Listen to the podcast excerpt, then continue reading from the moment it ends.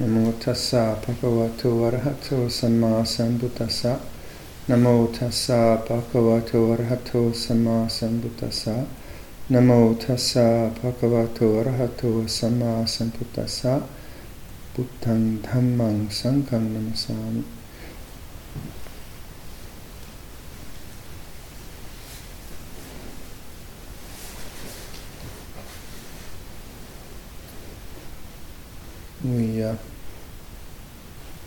have these rituals every fortnight. We monks come together, we chant the Patimokkha and think about our lives as seminists, and so for the lay people too. Time to consider like your social life, your moral life, how you're relating to the world, kind of uh, what's skillful in your relationships, what's unskillful, where the difficulties lie um, and not just in the sense of uh,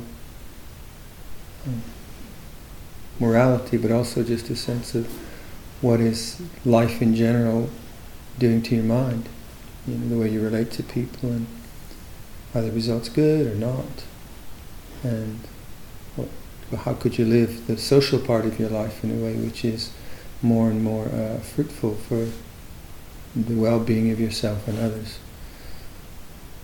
Um, that's the kind of social part, which is a huge project in itself.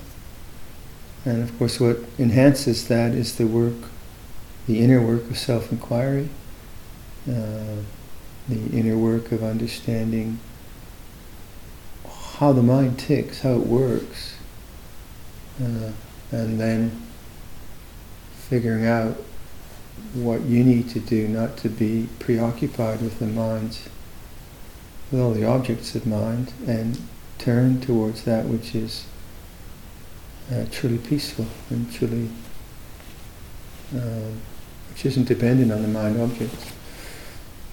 That's that is the task of liberation. So it's an inquiry into how things work and how to let go of things, as I was saying on uh, yesterday's talk, I guess. Uh, and so self-inquiry isn't isn't just about the objects of mind. It's not like you're just endlessly fascinated with your emotions and the, the moods of the mind. That's not the that's not the real point of it because the mind objects are endless.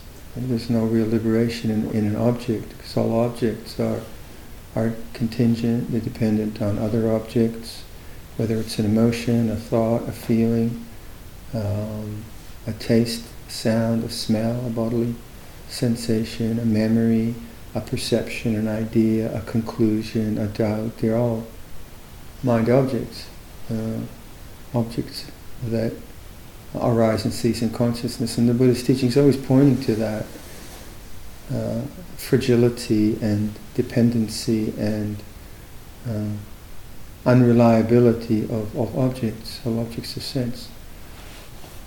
So without dismissing the sense experience, because we do live in a sense world, so understanding that how, how can we do that well, but then also um, is there a way to not be always preoccupied with sense objects?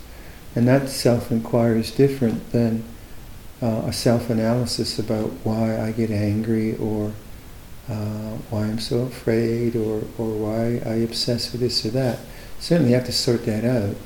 So if you have obsessive compulsion disorder, you have to sort that one out. Uh, or if you're always just a, uh, getting angry at people and you're having hostile states of mind to other people, you're going to have to somehow figure it out.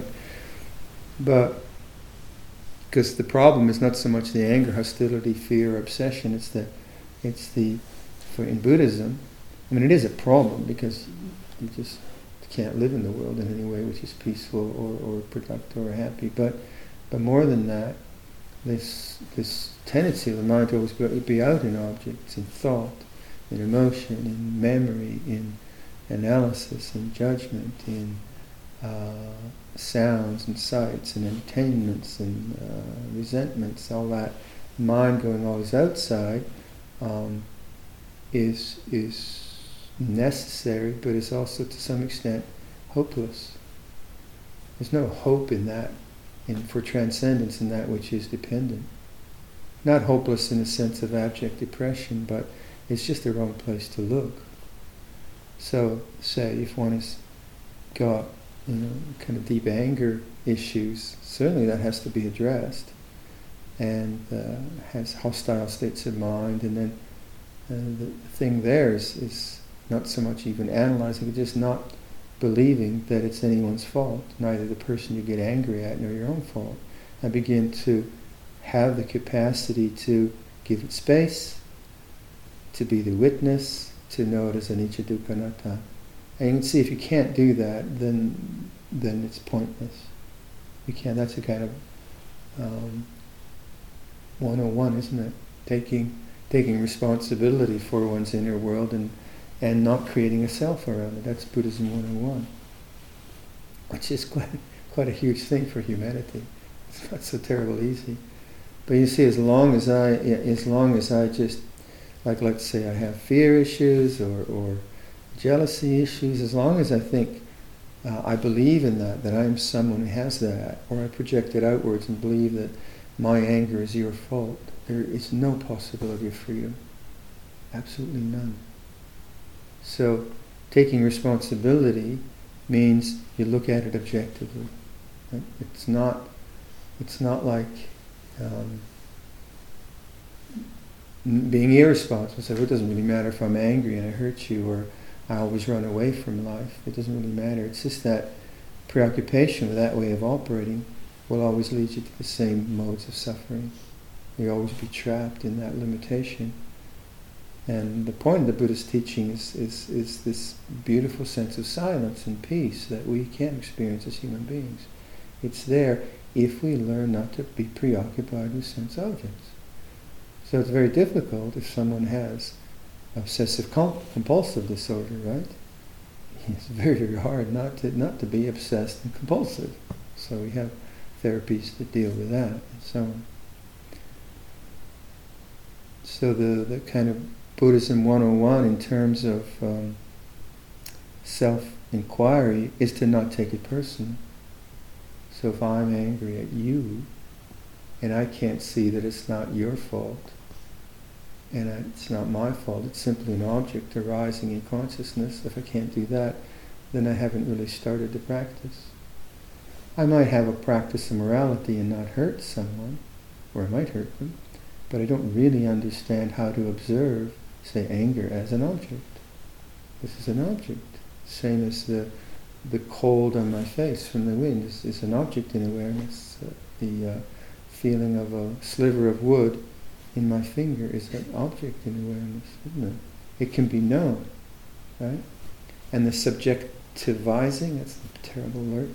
Uh, anyway, making a, making a subject out of it is the problem and the, and the subject could be, uh, you know, I hate myself or I hate you, but it's still uh, preoccupation. Whereas non-preoccupation, as I was saying, I like I like that idea better than non-attachment or non-grasping.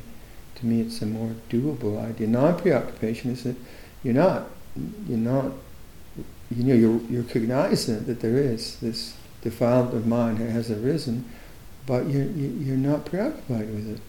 You know it in the context of space and of sound and of memory. You know it as an object. Now, to bear witness to that takes a lot of courage, patience, but mostly it takes intelligence, wisdom. To, to realize that, that anger is something that will rise and cease, and not to blame anyone is, is an intelligent response to our suffering rather than a uh, blind response. You know, it takes intelligence. This is very intelligent teaching intelligence to just be with your own anger and say, this will change. It's not their fault, it's not my fault. And, you know, I could blame my mother or my father or the President of the United States or the President of Canada or the Prime Minister of Canada or whoever, but anger is anger. Anger is an object. So getting away from the narratives, we constantly say that in Western culture, which is very good there's a difference between the narrative of, and I'm just using anger as an example. It could be anything else, um, obsession, wisdom, whatever. But uh, it, it's this this this kind of very uh, intelligent way of seeing this is an object. And the way we do that is we, we do that with ordinary uh, sense experience. The object of cold. And that's what you have to train. You have to train in the areas where uh, life isn't threatening, life isn't overwhelming, just to, to begin to see to be to see that the sense experience is an object that arises and ceases, arises and ceases, arises and ceases. And if you do that with the ordinary, then as extraordinary things come up like anger, you'll see the narrative. The narrative is extra. It's something you're adding from defilement, from ignorance, from habit, and that just perpetuates the suffering. It just goes on and on. There's no end to it. Even the idea of having to analyze your mind, why do I have so much anger, is still a preoccupation with anger. Right? Uh, or thinking that you shouldn't be angry is still a preoccupation with anger. But knowing anger is anger, there's a, there's a space. So how do you get to that point? How do you get to that point of Buddhism 101? How do you do that? Well, you have to understand that, and then you need some kind of a viable method that you repeat a million times a day. Okay, two million. you just got to do it a lot. And, and what do you have to do? You have to keep awakening the mind, don't you? And, and so the tradition, there are many traditions of doing this. There's the counting of beads, the um, mantras, and all kinds of ways. One, one way to do that is to realize that when you, when you bring a doubt into your mind, that stops thinking if you don't know the answer. So if I, if I bring a doubt into the mind, I'm sitting meditating, I say, when is the next moment? That's a question. When is the next moment? Now if you try to answer it, well the next moment is the next moment, that's thought. But if you just use that question, when is the next moment? It has no answer, but the mind is present.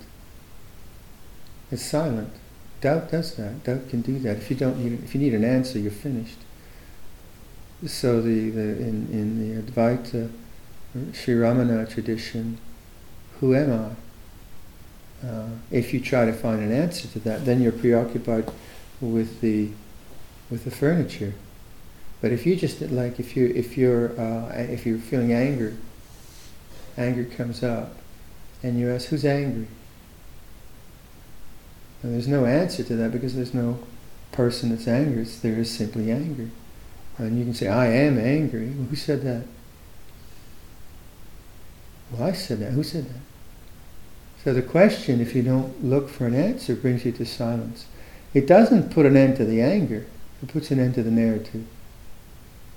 To put an end to the anger, you have to bear witness to the anger until its fuel is burnt out. So if I've if I've uh, indulged in or gotten caught up or believed in anger for 20 years, then, and I start with Buddhist 101, who is angry, it might take me 18 years to work that out. I don't know what the equivalence is. It depends. But that's not the issue. The issue is how do I get to right understanding? And right understanding is this is an object. I, I don't own it. It's, it's natural. It arises because of. Problem is, it stinks. Anger is unpleasant. I don't want it in my life. And because I don't want it, I start to make the narratives around it. Or I use the distractions that I use, or I run away from life, or I, I just boil and fume and, and remain angry at people in various kinds of narratives. And then I'm lost. So then, once having established uh, the, the sense of awakened mind, who's angry? Or when is the next moment of anger? Doesn't matter what you say. It does matter, yeah. But you have to kind of do that all day. You have to just keep doing it because the narratives of delusion are all day. They're not just like the narratives of delusion don't just arise, you know, every two two hours. They're just there all the time, aren't they? You know, blah blah blah, resentments and, and, and so on and so forth. Uh, have you got have you you know have you got some method which brings you to awakening And then, do you have faith in that, that you can sustain it all day, all day, all day? You keep doing it, keep doing it. Have you got anything like that? Because if you don't, how do you do it? How do you awaken away from the narratives? Or does your, is, your, is your thinking process just constantly in self narratives? If it is in self narratives, sometimes it's fine. They are, they, are, they are seemingly benign, right? But if your mode of operating is always in self narratives, then when you do have fears and angers and resentments and so on, what's the mind going to do? The mind's going to go to narratives driven by self view, ignorance, but driven by this emotion called fear or anger or self doubt or resentment or blah blah blah. So there's a price to pay for heedlessness. Now, it's not an immoral thing to, to be in self narratives, but we would say it's a careless thing. And You have to be careful. Um, so it's not it's not so much like punitive or repressive. It's more like a a, a cha- like I, you know, the, the ideas of craft. It's more like a craft of the mind. How can you, how can you do this work of awakening constantly, like like being on a knife edge constantly, which is which is an interesting challenge. So the the, the self narratives of of of, uh, of self criticism would go, oh, I, there I go, I'm thinking again. But that's not awakening. That's just more self narrative. Whereas the, the, the, the, practice of awakening is who said that? Or whatever you like to do. So I, I, I was saying on, on Saturday, I, was, I, I use constantly, this is in awareness. This experience is in awareness. And that works for me to create or to remember space as opposed to form. Is in awareness. Constantly, constantly, the whole time. Ajahn Sumedho uses of silence constantly holds it for long periods of times. Um, so first of all, you have to you have to uh, understand what the awakened mind is, right? And if you get that, then you have to return to that in in ways which which which suit which are which are particular to your to your need, the kind of the kind of person you are, the kind of um, narratives your mind goes into, right? You, so you have to, you know, self inquiries around that. What, where, where does my, where does heedlessness take root in, in, in, in the experience of consciousness?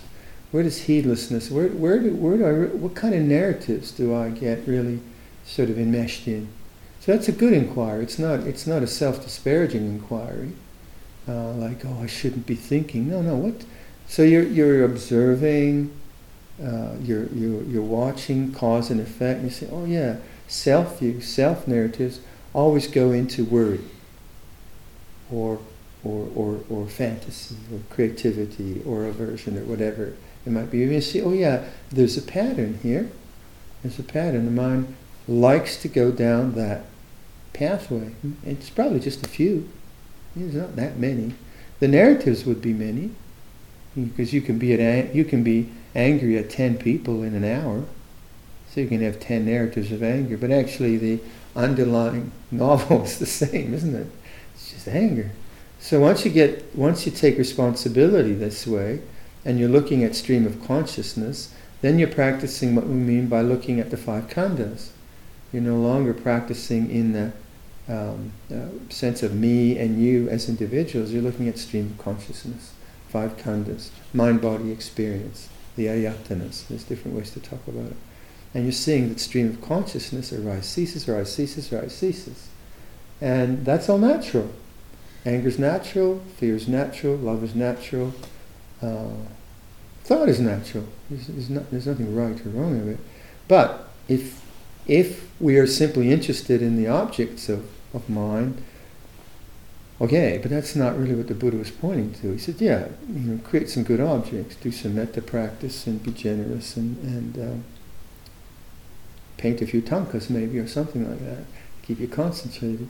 But the, the, the, the realization of that deep peace of the mind is the non-grasping of objects of sense objects, of mind objects, of emotions, and so on, or the non preoccupation with it. So if you start to do that, you say, oh yeah, like who's, who's angry? There's, you still feel the anger, but you start to get some space. Or when is the next moment of anger? That's maybe too long. Or anger is in awareness. Something, something to bring you to awakened mind. It might be a, a visual image of the, of like the, the ocean and a fish in the ocean or whatever you like. I don't work that way. But say you, you, you say use something like that, that self question, who's thinking? And don't try to find an answer and see, well that's the moment of awakening. Because you now you've asked a question, you've raised it into consciousness and there's no answer, but your mind's alert. It's present, it knows. And that's it. That's what you have to trust in. Of course, desire doesn't doesn't function that. Desire wants to change the objects.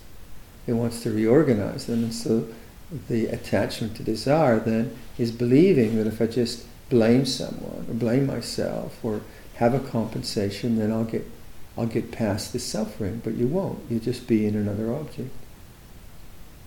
So then you figure out, okay, are there any objects which if I paid attention to them, would they be helpful to cool the mind, say? To cool the mind from the heat of anger. And yeah, yeah, to, to, to, when the mind isn't angry, to actually cultivate sense of connection. To look at people and say, well, he suffers like I suffer. Or, yeah, she, she gets upset like I get upset. And she doesn't want to be afraid. I don't want to be afraid the loving connection which we can have to human beings. But that's not a dismissal of anger or trying to get rid of anger. No, it's putting in a different tone of the mind when it's appropriate. And you quite often can't do that when you're angry because it doesn't, it doesn't, you know, it doesn't feel right. But you can do it when you're not angry.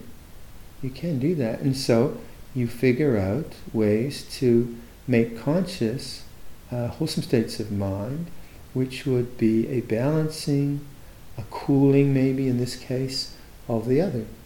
So if you know if I'm not if I'm not in an angry mood and I pick up a practice of like I the, the way I do metta bhavana is I, I breathe in, I think of Ajahn Sumedho, I breathe out, may he be well. I do that for five breaths and then, then I'm in the heart of compassion. Now if I do that for half hour every day, an hour every day, uh, not as a, some kind of sentimental thing, but as a very real, felt, heart-centered uh, relationship to the world. Um, then when anger comes up, that's going to impact my heart, and I'm going to have more chance to know anger as a as a contraction, as a different kind of energy from this other energy of, of may I be well, may you be well. So that gives a tone to the mind which helps me with anger. But I'm not trying to get rid of anger by having love, because that's absurd. It doesn't work that way. You just you get really cynical that way. But I I can have different like if you if you perceive someone as being creepy or you don't like them, how do you change that perception? Like if you're angry at them, you can't, but you can step away from it and then you, you can see the every time you think of Uncle Uncle Sam, you have the feeling of Uncle Sam being creepy. And you can it, but Uncle Sam suffers. You can move your perceptions. You don't always have to have, no person is one thing. So you can move your perceptions to another idea. But that you usually have to do when you're fully conscious. You can't really, it's hard to do it when you're angry. You just have to fume for a while.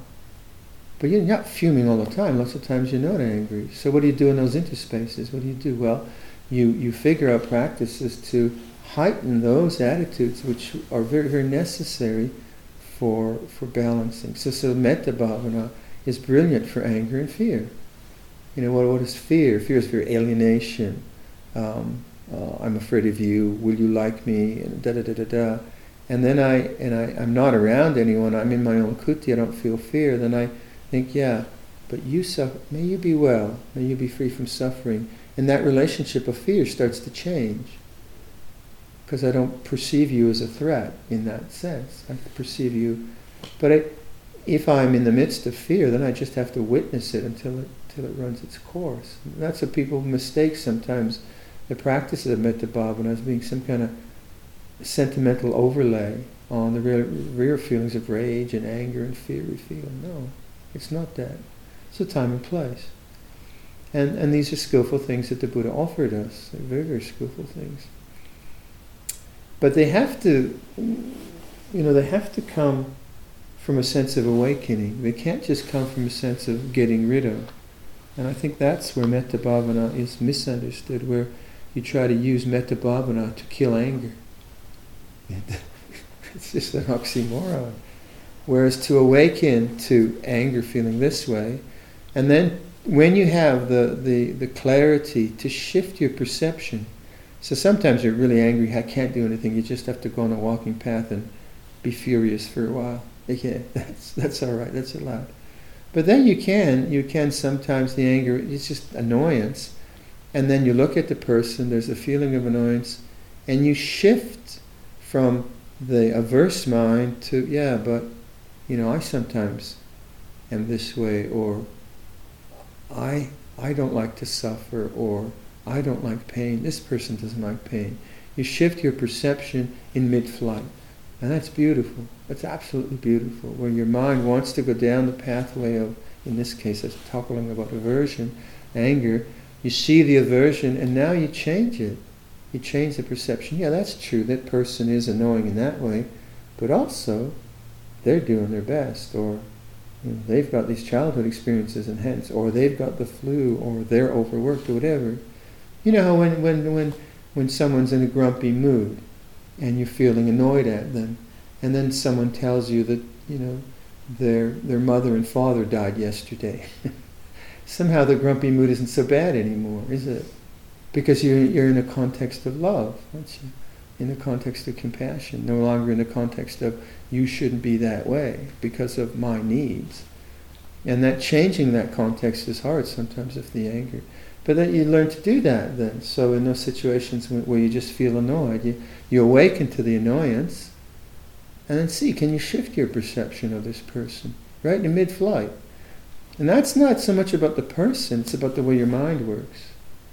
You know, because each, each iteration of annoyance that comes up, if you always follow it with annoying thoughts, well then you're a victim. You're a total victim to that.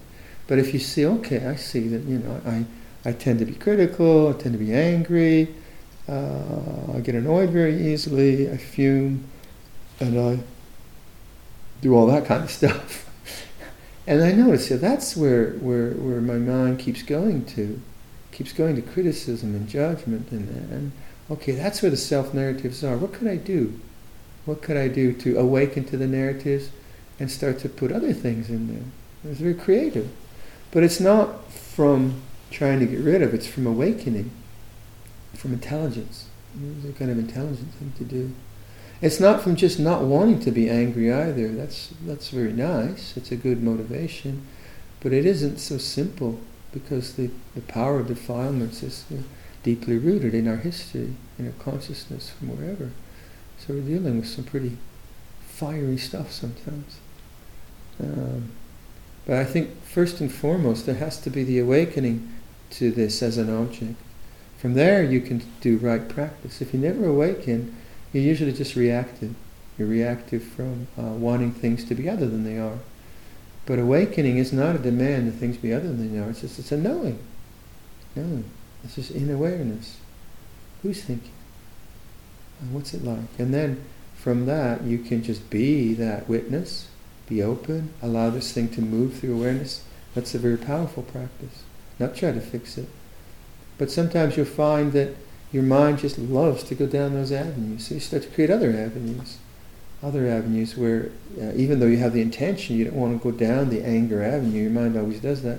You create other avenues that the mind likes to go down through practice, through doing metta bhavana or um, generosity or whatever you want.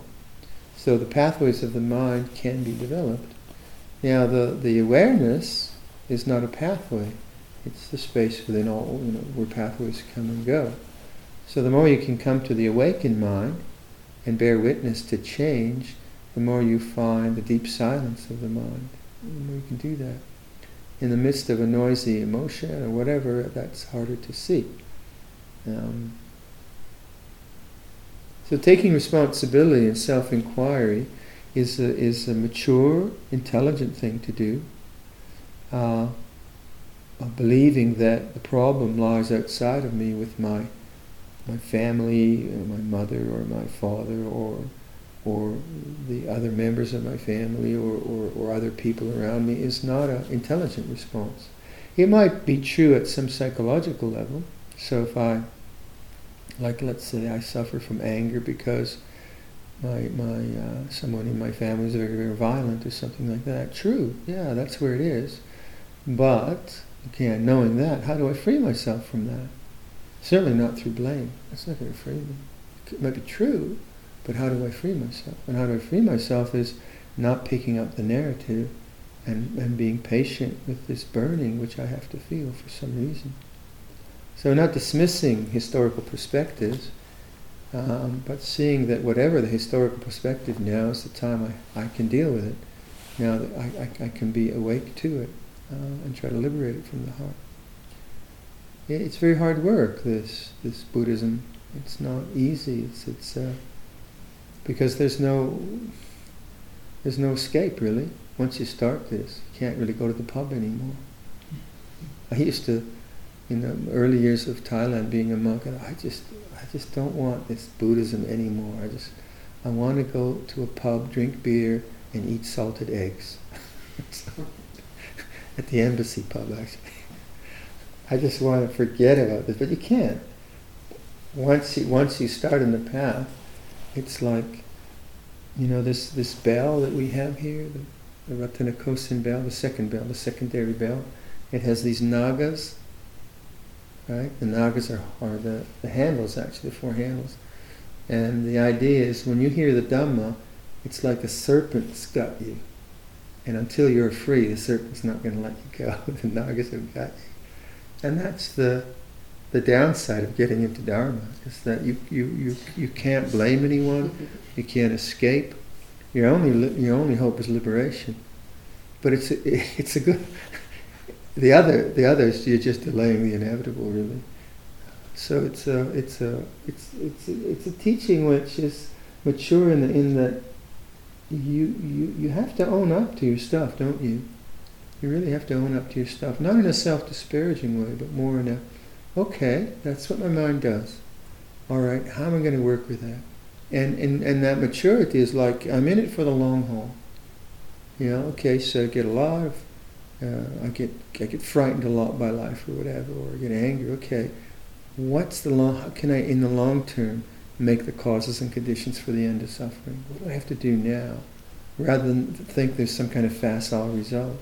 or blaming. Right? There's no facile way to do this. We read Ajahn Chah's biography, the, the battle he went through with lust. I mean, it's incredible. The lustful images he had to bear with and, and the endurance he had around that. Came out of it, he had, you know, he was a free man and a great sense of humor around it too. so he wasn't like repressed or anything. He understood that energy, but he had he had to do battle with it. Very kind of brave. And we're in that kind of tradition of, of, of, of um, looking at you know these things and taking responsibility. We're in a very strong tradition, right? You know, that's that's very much our ethos to do that. All right, I'll leave that for your reflection. อันมายังอุปัฏฐรรมกถาสาดุกรังสุรามาเส